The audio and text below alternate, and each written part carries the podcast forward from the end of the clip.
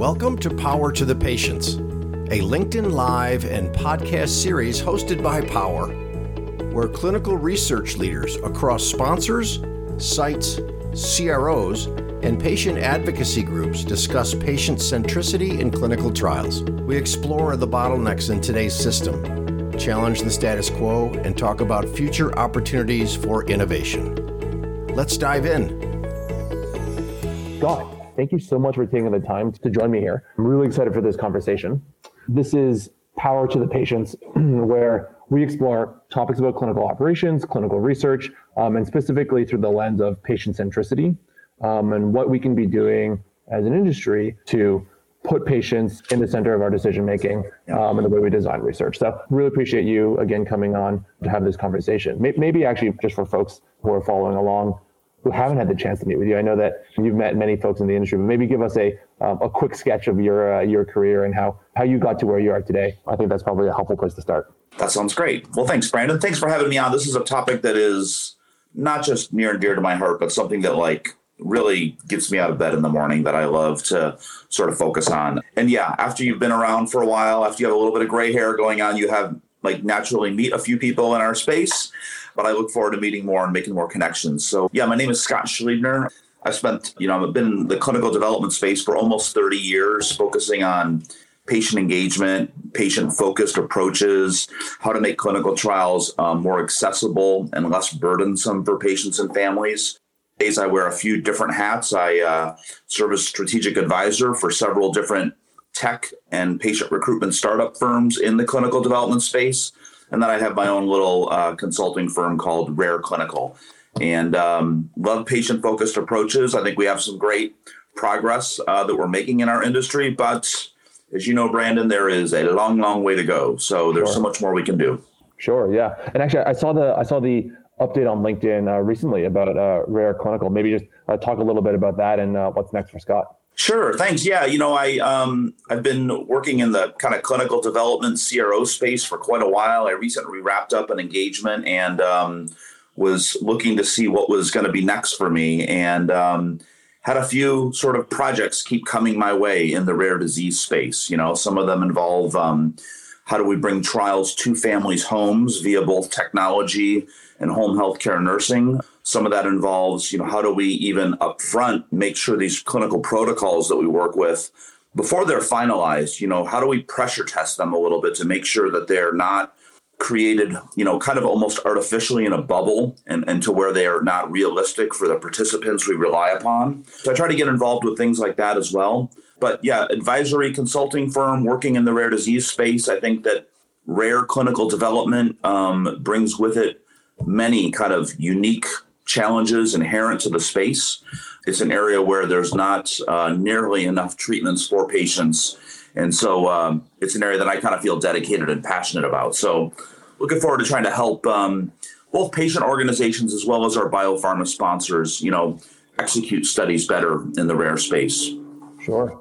And maybe this is a good jumping off point for um, for the topic of patient centricity. As you think about the rare space and you know as you look back on uh, your career, I'm kind of curious. Take us on a journey of, of patient centricity uh, in clinical research.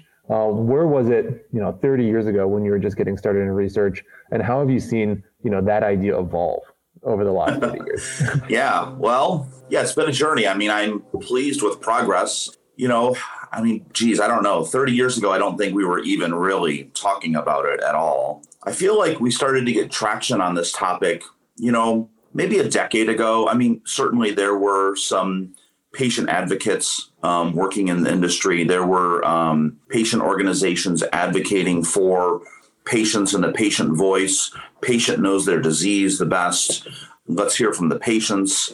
But it took a little while, I think, for our our risk averse pharma partners to be open to ideas, to be open to, say, a non scientist or a non physician could actually come to the table with actually some helpful information, right?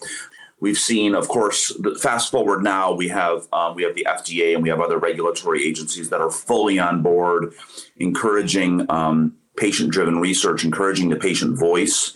A decade ago, we used to do novel things like let's run this protocol by a patient or a patient group or a panel and let's just see what they think you know? And i remember early days of working in like duchenne muscular dystrophy for example and you had this interesting scenario where you had you know the regulators like an fda for example wanted a certain endpoint and then you had a drug developer like a sarepta or someone else working in that space thought well that that endpoint may or may not be realistic right we can't wait say four years to see an endpoint we need something that's actionable and then you had patients saying you know, you guys are both asking to, to measure something that's actually not even really relevant to my day to day.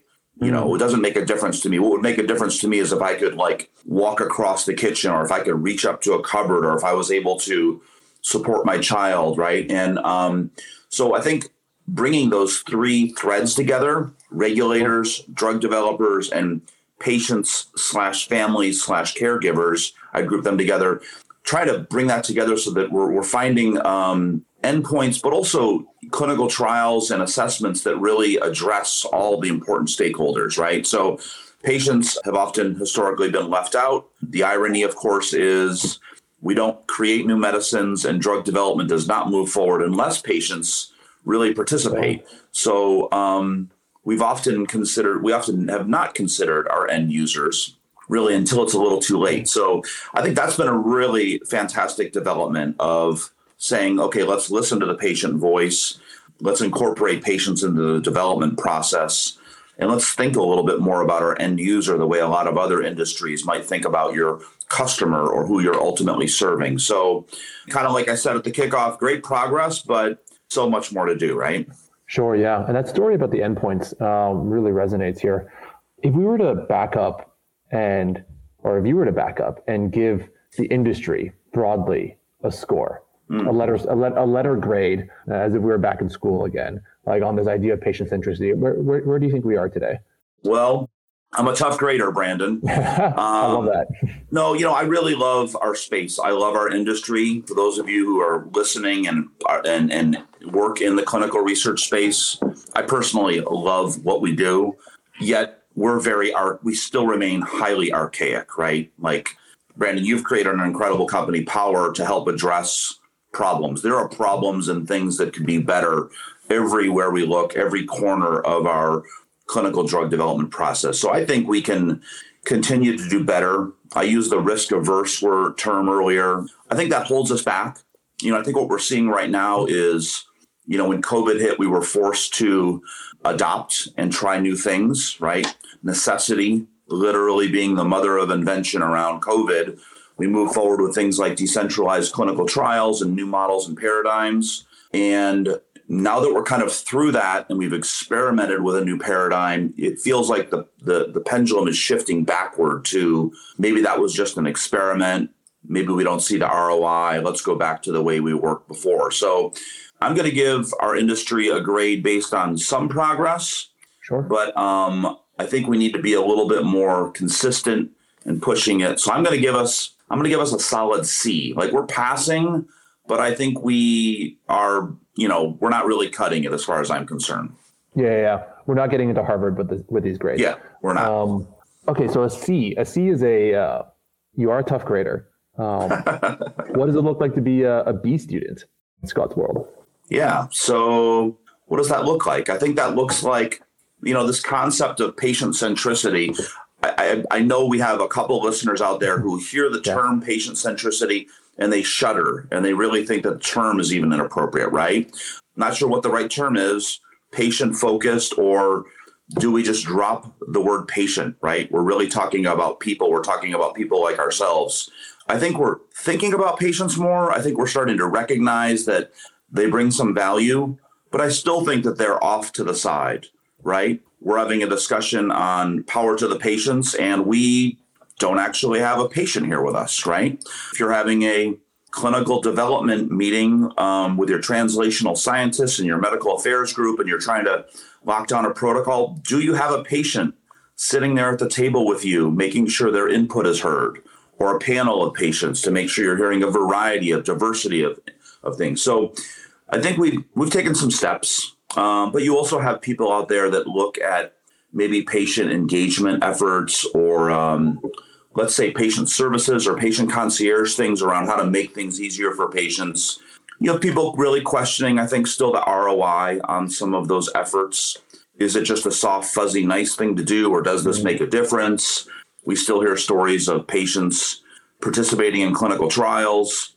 Their data is critical to the trial and, and moving clinical development forward, but then they can they never hear like how the trial went. Right? It's like mm. they were part of it. They helped make it happen, and we don't quite even circle back to like communicate the results. We're we're making progress in that area too, but there's a long ways to go. So I think I think going from C to B I think we've got to be a little more thorough and inclusive with patients, sure. broadly speaking, you know, um, up front in the development phase, and then thinking through some of the um, some of the technology, some of the data collection, some of the um, assessments we're looking for and protocols. Right, they're getting more and more complicated each year. Those data points are really nice, but that has an impact on a burden a burden score of how much we ask of patients. So I think truly patient centric protocols probably are a little easier to participate in and probably demand a little less. And that would get that would get the grade up into the B range. Gotcha. So in your mind, there's um, really an element of uh, protocol design here and how do we reduce the burden for patients as we think about it and bring those patients to the table. One thing that you said that um, at the very beginning, I wanted to um, I want to pull on this thread a little bit is uh, the term patient centricity might make some folks shudder. Yeah. Uh, talk, talk to me about that. Yeah. I mean, if you spend time with patients and families or, or, or advocates who try to represent, you know, their constituents, we're really trying to, you know, shift a little bit of a mindset here around um, thinking about patients as a key stakeholder as part of the process. Patient centricity has gotten a little traction as a term for what we're doing. Sometimes it almost feels like that's just checking a box you know, I think we're seeing that a little bit on the mm. diversity representation side of things as well right now. Like, are we really, you know, doing things to be appropriate with patients or to be representative, or are we just, you know, running that by someone and they sort of cursory check a box and say, yeah, we're thinking about it. So I think the patient centricity term, I'd be curious what you hear. Not that there's one appropriate term or run one yeah. accurate label, but um, I feel like sometimes we talk about patients, quote unquote, as this, um, I don't know, usual group of people, right? Some studying the reality is, you know, patients are you and I, right? Patients are people, patients have jobs, they have families, they have children, they're about to get married, they're about to go on a honeymoon, mm-hmm. they have lives. And so transitioning from patients to just really just trying to move towards people, right? Move towards like people and almost think about the patients we serve as really our ultimate customers, I think would be a way of progressing that. But when you talk to people, Brandon, and you're sure. interacting with sponsors and patients and sites, you know, what do you hear in terms of a term that people feel like is appropriate or really represents what we're trying to do? Well, I can start with what I think is inappropriate, which is um, subject and yeah. Uh, even yeah, subject and even uh, participants feels rather transactional as well, right? I think there's a mm-hmm. movement to try to humanize things a little bit. Um, I've heard some folks float the idea of calling um, individuals study partners. I think that that maybe abstracts a little too much uh, the role of the individual and and who they are in the journey of this uh, of this research. But yeah, it's certainly a uh, it's certainly a fine needle to thread. I uh, I can speak, I think, in terms of our ethos at Power a little bit, which is that in our mind, we've really started with patients as um, the primary uh, customer of our platform, right? In our minds, if we build something that's incredible for patients, we build the best product for patients to learn about clinical research as an option, and we become the go-to destination for those patients because we've built that trust and we're building um, a product that they want to use and truly helps them in their journey. Then we can have impact across the research landscape um, and for um, our sites and sponsors as um, secondary and tertiary customers or users of our platform. But um, in our mind, it all starts with you know building a platform for the patients. Um, hence the the kind of ethos around the branding, the messaging, and the the focus um, that we talk about here. That's great. That's great because I realize patients are often not you know, technically your client in this scenario, right? Work's being done for a biopharma client. How do you how do you balance? I mean, something I find is interesting is we end up in this patient recruitment really sort of bottleneck of the world, right? Where the majority of trials are now behind schedule. Each year we put out more clinical studies that require more patients, and we're noticing that these studies become more and more complex, i.e., more hard, challenging, yeah, and burdensome for patients. We have people out there, I think, that are really doing the right thing in terms of thinking about long term patient engagement, building relationships, building trust, educating, learning, two way street. And then we also have a lot of scenarios that I'm sure you get your phone rings and it's like, hey, Brandon, we need 30 bodies for a trial, right? How do you balance this need of creating authentic long term relationships, two way streets with this more transactional need that comes up, I'm sure, around that's great. We just need to recruit patients tomorrow. Can we just get people? How does that enter into the power world? Yeah, it's a really it's a really great question. And the way that we approach it is from a an ecosystem design standpoint. So if you think of our platform as kind of this Airbnb like platform where people get on board and can kind of meet with each other and connect with each other on the platform, mm-hmm. we need to design it in a way that um, that serves each each person on the platform in the way that they need to be served. Right. So um, we have one side of the one half of the platform, and you know probably um, the majority of what people can see of our platform, which is the patient-facing platform. Right. That's that's the the view that patients can see we make that for patients, designed for patients, much in the same way that Airbnb, you go on today and um, what you see is, you know, the view for, for travelers. It's all the inventory, it's all the houses, it's all the photos, right? Then there's a completely different side of the platform, which we never see as travelers, which is what do hosts get?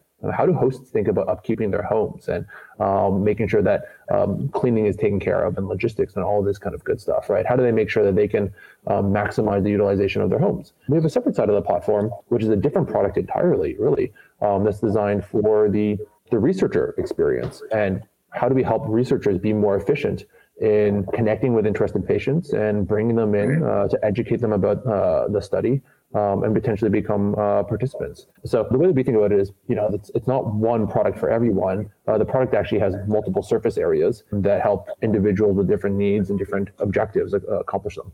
Nice. I love that. That's great. And it's great that you can balance both of those because the reality is that, you know, we may want to create good long-term relationships that are mutually beneficial for everyone. And then there is a little bit of a transactional piece here as well. So yeah. Well congrats on all the amazing progress you've made. I, I will say at the end of the day i believe that there is a component uh, there is an element from the patient's perspective of wanting to transact as well. I'll, I'll, I'll reiterate uh, i think that uh, there is an element from the patient's perspective of wanting to transact as well they come mm-hmm. onto our platform to try to learn about trials. And when we look at our, our analytics, they're clicking the buttons to try to connect with the researchers. They're trying to transact with those researchers and learn more about the studies. So there's an element where both parties are actually trying to transact today. Um, and it's been far too hard for a long time. And that's the that's the role that we really want to play. Um, there are individuals that want to meet with each other, have a conversation, share information um, in two directions, uh, and we want to make that way easier. Nice. That's yeah. awesome. Taking the um, you know, the Airbnb analogy sure. that you have, right, and and the hosts and the travelers, I think is really helpful for us to think about a, a lot of folks who haven't seen your technology and your platform. It's a very simplistic way to sort of, at least for me, to think about it. Do you see that like? Do you see that extending into analogous ways, like wherein the hosts, clinical trials, the um, the sponsors are also, you know, rated based on um, quality of service, quality of stay? What was communication like? Did we enjoy participating in that Pfizer study? Do you see a world like that where there's a little bit more of a two way dynamic with feedback and, and such? Yeah, it's really interesting. Um, and there's a, there's a lot of nuance, I think, in the way that that would have to happen, right? In this space, very different than travel, um, where you can like post a review and post like right. a, a five star rating and like publish that for everybody to see and for that to be okay. I think that uh, a little bit of like a, the FDA and IRB kind of guidelines around uh, around marketing kind of come into play here um, in yeah. nuanced ways that you don't see in, in other spaces. Um, I'd be curious to hear like um, this is an interesting idea. Um, where's it coming from? What would you like to see in the world? Yeah, well, I just feel like you know taking that, putting you know, power to the patients, right? Like putting information in their hands so they have a sense of what's this experience going to be like for me? Can I read about fellow consumer who just participated in this and it was harder than they expected or more invasive or more burdensome or the overall experience was great i was communicated with i knew what to expect? Or is it more like wow the consent form was 24 pages and i'm very confused and i didn't realize i had to drive to the site weekly for 48 weeks or or while they stayed in touch with us afterwards and updated us on the results? Like you could see a spectrum of experiences that could you know i'm wondering if there's a way to do that without going down that the nuanced path of marketing and irbs and regulations but just a as someone who participated not talking about the science or anything yeah. did i you know would i get like would i give you know would i recommend the amazon app to someone after using it right would i give this a four star rating for just my experience in it and i just wonder if that could almost maybe encourage because you'd, you'd be talking about i guess you'd probably be talking about the interplay of a sponsor i picked on pfizer a sponsor perhaps a cro perhaps a clinical site and your investigator might actually be more of your relevant touch point but sure. together would that encourage more focus on the participant experience if it was transparent i guess Sure, it's a great idea. And how do you tease apart some of these things, right? To your point, some of the experience is very site specific. Some mm-hmm. of the mm-hmm. experience is based on the protocol, right? Like how burdensome was this protocol? How many times do I have to drive uh, into the into the site in order to, to participate in this, right? I think that how do you, how you tease apart some of these elements is a is a really interesting question, and these are certainly questions that patients have on the top of their minds, right? One of the things we want to do with the platform is exactly this, which is more transparently sharing with patients what the expectations of them mm-hmm. will be in participation, right? You're like the, the timeline and logistics for the study look like this. You know, you visit once a week for the first month and once a month um, for six months. And by the way, travel and lodging, there's a nearby um, hotel that's kind of covered and um, we take care of all that for you, right? Even just like some of that upfront communication is really hard yeah. to understand today. And bring more transparency to that, I think will do um, a tremendous amount. So yeah, yeah, absolutely things that we we're trying to explore in ways that we communicate with uh, with patients. I think there's some ways that you could do that that could be really streamlined. You know, um, thank you for participating in the study. Would you like to hear more about it as we conclude the research? Would you like to take five minutes mm-hmm. to participate in a survey for a $50 gift card and ask, you know, something around a couple questions around your clinical site interaction? You know, if they've had any some people have never interacted with a sponsor or know really who's behind there, but right, yeah. maybe a way to tease apart that. I just, I mean, I mentioned this. I actually had to go to the airport at like two in the morning last night, and uh, oh, it made yeah. me just think about these like Delta airline, you know, automatic responses. How likely are you to do mm-hmm. this again? How would you rate the cabin staff? How would you rate the gate staff? Tease that apart a little bit. Hopefully, sponsors would be open to that, and they could learn a little bit and know how to improve and how to how to be a little better at that. I love this idea of building a learning machine, right? Like not only are we a platform for patients in the moment as they're trying to figure out, you know, what studies make sense and how to participate in studies, but there's also this learning feedback loop we could provide back to sites and to sponsors around, hey, like this patient gave you this feedback about this protocol, uh, this was too burdensome, and over time, having that that as a part of the patient voice, patient engagement, um, whatever term you want to um, throw in it, uh, could be a powerful mechanism to to support new ideas or change in the way that some yeah. of these studies are designed. That's really interesting. Somebody out there might be listening to us saying, I'm doing that already. And if you yeah. are, fantastic. Hands up in the chat if you're doing it already. Please. We'd love to, we'd love to talk to you next. For sure. Yeah. Well, again, just, I mean, that would, you know, how did you go from a C to a B grade in class? How do you go from a B to an A maybe is right. Let's understand how that experience really was. Not just like we got our data in, we closed our clinical trial, we're filing it, but what about those people that really, you know, were altruistic? Because you do have a fair amount of, like I do a lot in the rare disease space, and for the far, far, far majority of rare patients, there are no approved treatments, right? There are no options. If there is standard of care, it's generally pretty poor. So people's only hope really is that clinical trial that they see coming out next year. They've been waiting for it. Their whole family's focused on it. It's a huge deal we do still have for like the non-rare you still have um, there's still a little bit of a mindset out there i'd be curious if you see this at all where i hear this still i feel like i heard this a lot more 10 years ago but this idea of the field of dreams. If you build it, they will come. Like we're going to put this clinical trial out there. Mm-hmm. Patients should be lucky enough to enroll.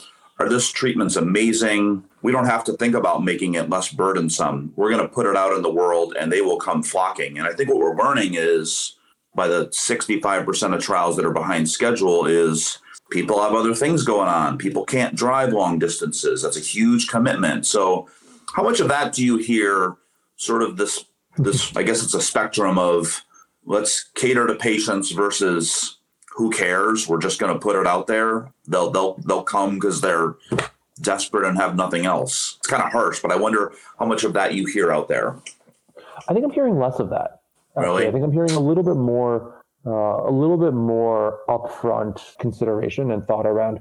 Well, how do we engage patients? How do we at least communicate that this study is available to patients. It's top of mind. At least, and, and you know, maybe I've got a little bit of kind of like sampling bias here because um, the partners we work with tend to be the ones who care a lot about this. Yeah. Um, that's why they're engaged with a platform like ours. Um, so uh, potentially some sampling bias there, but I'm certainly hearing a lot of, and, you know, this is a spectrum from, you know, small biotechs over to like top 20 pharma where um, we're hearing people who are actively interested in understanding how do they get the message out about their study opportunities because you know, everybody can see that research is more competitive. There's um, there are options now, um, plenty of options now um, for a lot of these patients. So the core question we're hearing is, how do we get in front of patients and properly communicate the merits of this study so they can consider it um, as one of the key questions today?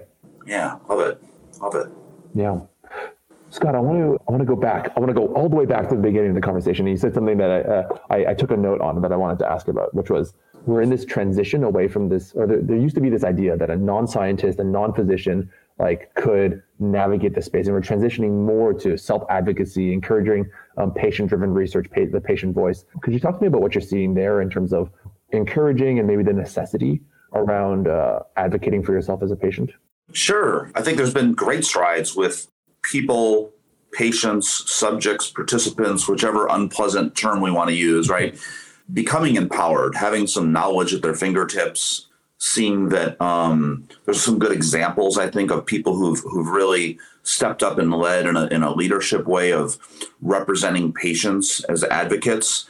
And you know, there's some there's some individuals out there. There's a there's a lot of really sort of powerful, knowledgeable, helpful, passionate patient advocates that um, may have a disease themselves, may take care of a child who has a disease, may take care of a um, a parent who's older. They could be a caregiver, parent, patient, what have you.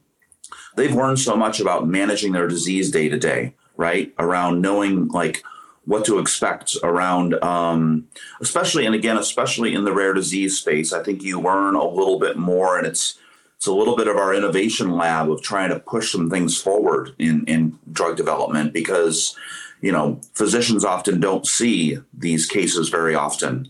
And that whole phrase of, you know, the, the symbol of rare, the zebra came about because, you know, the medical school training was if you hear hoofbeats, you know, don't overthink it. It's probably a horse, right? And we as kind of rare disease advocates say, well, don't forget about, you know, 10% of the time it's actually a rare disease. Don't overlook that. And maybe you only see that 10 times out of 100 over the course of the year. So patients, as a result, have shown up and say, listen, I know that you think you might know what this is, but I've got to tell you, we've learned a lot about our condition, our disease, what's yeah. happening.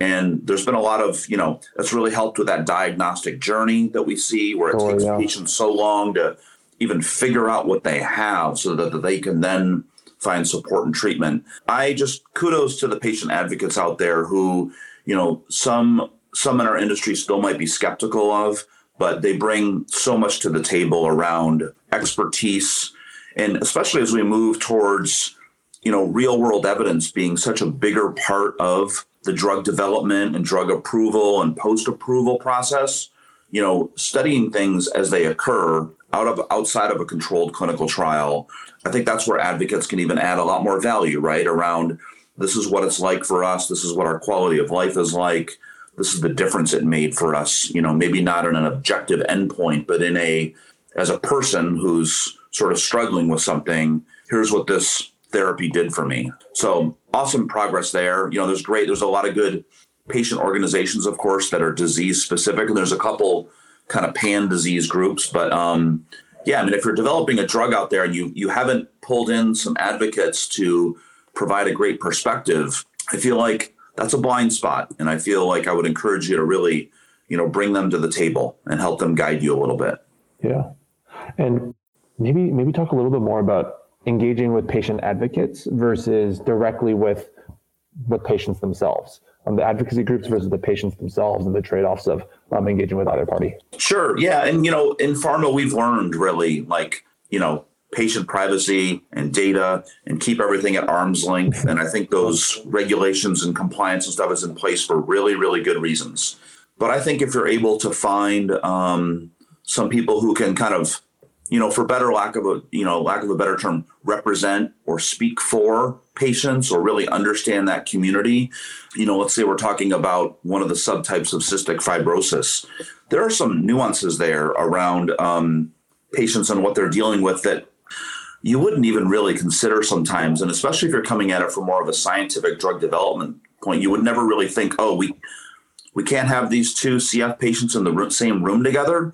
Um, no, you, you you can't, but you need to think about some of the details like that. And there's a lot of examples across disease areas where the advocates themselves who represent patients can really shed light on the reality of that situation. Whether it's it can be something around mobility, it could be something around in a lot of cases it could be around diets that we never really considered. And so I think you can go down this path by, you know, keeping some boundaries appropriately between mm. yourself and patients, but speaking with advocates and representatives who can really talk about that day-to-day experience. You know, they should really be part of your they should be part of your advisory board and your think tank, right? If you have a physician and a scientist and an operations person and you know, that's a valuable perspective, I think. And and uh, I think that's again, you know, rewinding, you know, 10 years ago, I felt like we talked about that a little bit, but now I think that's becoming much more commonplace. And so I applaud the companies out there that have advocacy departments, not just a singular person, mm. but actually people with legs and arms that can actually implement some projects. And we have chief patient officer summits now, and it's great. So that's great progress. So there is, you know, you know, some of the class. If I if I give the industry a C, there's some parts, there's some classes where I think we've done better and maybe maybe we deserve like a B or a B plus maybe in an area like that. I, I love this this theme of this letter grade. Uh, we, we, could have a whole like running series around Scott's scorecard, and we could score like very specific things. I think that'd be that'd be a lot of fun. I think I'm hard. There's a for some of you out there who have heard of the group Uplifting Athletes is a really great rare disease patient organization I support, and we give out uh, research grants to young investigators pursuing interesting treatments for rare diseases. We've established a scientific advisory board, and we have a good rigor about our process.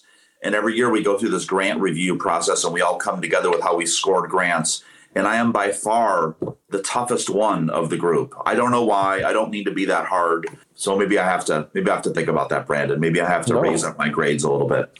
No, no, no, no. Grade inflation is a problem. I think that um, I, I think I think actually holding a high bar um, is important because it helps everybody aspire to more, right? And I think that we should all like understand that there's more that we can do. Um, so um, yeah. keep keep holding a high bar, uh, please. All right. All right. So I, I can't let you go without asking uh, about CROs. So um, you spent a lot of your career um, yeah. at CROs. What is the the CRO's role here in terms of patient centricity? Like, what should CROs be doing differently? Yeah, really great question. I think this, you know, patient centricity in a lot of ways has been a little bit ancillary to the core business of a clinical research organization. And it's probably been a small little component. And again, these are mostly, you know, for the most part, we're talking about for profit organizations that are looking to do good work, but, you know, run and design clinical trials and and and and and bring in some revenue and make a profit and that's great some of the parts that as we've moved towards a little bit more of a patient focused mindset in drug development. You've seen some different CROs start to incorporate roles like this. Uh, I previously built out a team of patient advocacy liaisons that mm. allowed us to say, like let's say you're a biotech company in New Jersey and you have a person who represents patient advocacy in your organization, but it's only one person. They can be a good voice and advocate internally, but if you actually want to implement a program, they need help, right? So we developed some roles where we could support sponsors with being their legs and arms of interacting with advocacy groups, understanding how to engage them, understanding how to create really long term relationships, not just writing a check to support their conference once a year, but like how do we learn from them? How do we, what are they looking for? What can we bring to them and, and create a good relationship that's collaborative? Not all advocacy groups, of course, are the same. There's a really dramatic spectrum from a mom and pop, you know, 30 people in the world have a disease. They're having a bake sale. They're trying to raise money to, you know, try to get something studied. On the other hand, you have the Cystic Fibrosis Foundation, which, um, you know, has, you know, well over a billion dollars in the bank and funds research, et cetera. So understanding where an advocacy group is really on the spectrum of, you know, maybe how mature they are, or do they have their own registries in place? Do they have fundraising? Are they identifying treatments? Are they um, connected with researchers? You can support biopharma in that way by um, helping understand the landscape of the advocacy groups. You know, you might need to go to, um, if you're an international global study, you may need to find an advocacy group in each of the countries that you're going in, right? So there's a lot to be done in that area, but we've made good progress with understanding how to kind of connect. And I think for the most people, for the most part, people have good intentions around wanting to create good relationships with groups like that. I don't. I still don't think it's really the core business of a CRO, but I think you're seeing more and more of them kind of delve into it. Maybe their clients demand it, or maybe they see that as a differentiator. You know, maybe there's something substantive they can bring to the table to complement maybe therapeutic expertise. They can bring patient relationships.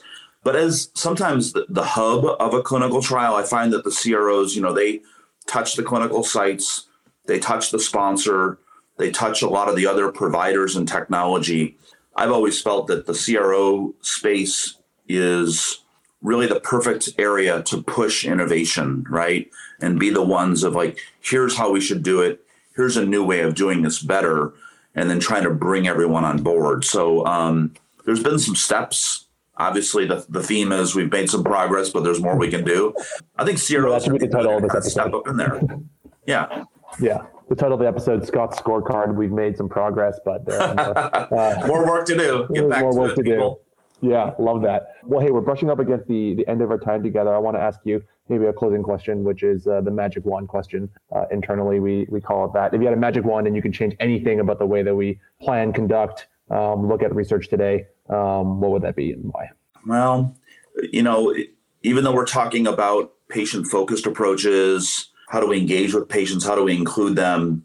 I think still to me, I'm bothered by some of the timelines that things take too long, some of the administrative burden you see you know, you want to open a clinical trial, it takes so long to get contracts, budgets, and IRB approval in place. If I could wave my magic wand, I would wave it and I would say, let's, I know every institution wants their own ethics committee to look at something. I would standardize and unify everything. So we had one ethics board, we had one contract template, and we had one budget template. And there was some sort of feedback mechanism up front to where that kind of somehow worked for everyone. And we could just execute all that electronically in one day and actually initiate a site the next day and enroll a patient in 48 hours. That's what I would do. I'd wave my wand and I yeah. would cut through the red tape. All the paperwork. hustle that along. yep. I'm sure that's yeah. super realistic in our litigious society here, but um, that's what I think we need to do. I think you could cut off like six months of every single trial and get a therapy in front of a patient and in their hands dramatically faster. So, um, yeah, I don't know. Yeah. What about you? Do you have a do you have a magic wand there with you that you have something in mind? Oh boy, without revealing, I think a little bit too much of where we want to go as a as a group here. I do think that this idea of having it, actually, I'll build on the theme that you just spoke about. I think that if we can get to standardized systems and processes that are replicable across this like crazy stakeholder map mm-hmm. of research, um, things can move a lot faster. right? I hold that thesis uh, as well, but I don't want to talk a little bit. I don't want to talk too much about how Yeah. we're going to get there because that's Yeah, yeah, yeah. that's in the crosshairs for sure. Yeah, it's okay. That's a that's a vague waving of a magic wand, standardization, right? It's, it's a big wand, but it's magic. That's right. Well, I love you guys doing it. Or you great progress. I look forward to hearing what maybe these developments hold for you. Thank you for all you're doing at Power. I look forward to kind of hearing what some of these next kind of developments are. And just thanks for thinking about patients. Yeah, of course, Scott. And thank you for taking the time. I thought this was a uh, a really interesting uh, conversation. So thank you for coming on and, and exploring these topics with me. Super fun, but I really enjoyed it. Thank you for tuning in. If you haven't already, please follow Power on LinkedIn, sign up for our live events, and engage with us in the conversation. We hope to have you join us next time on Power to the Patients. Take care.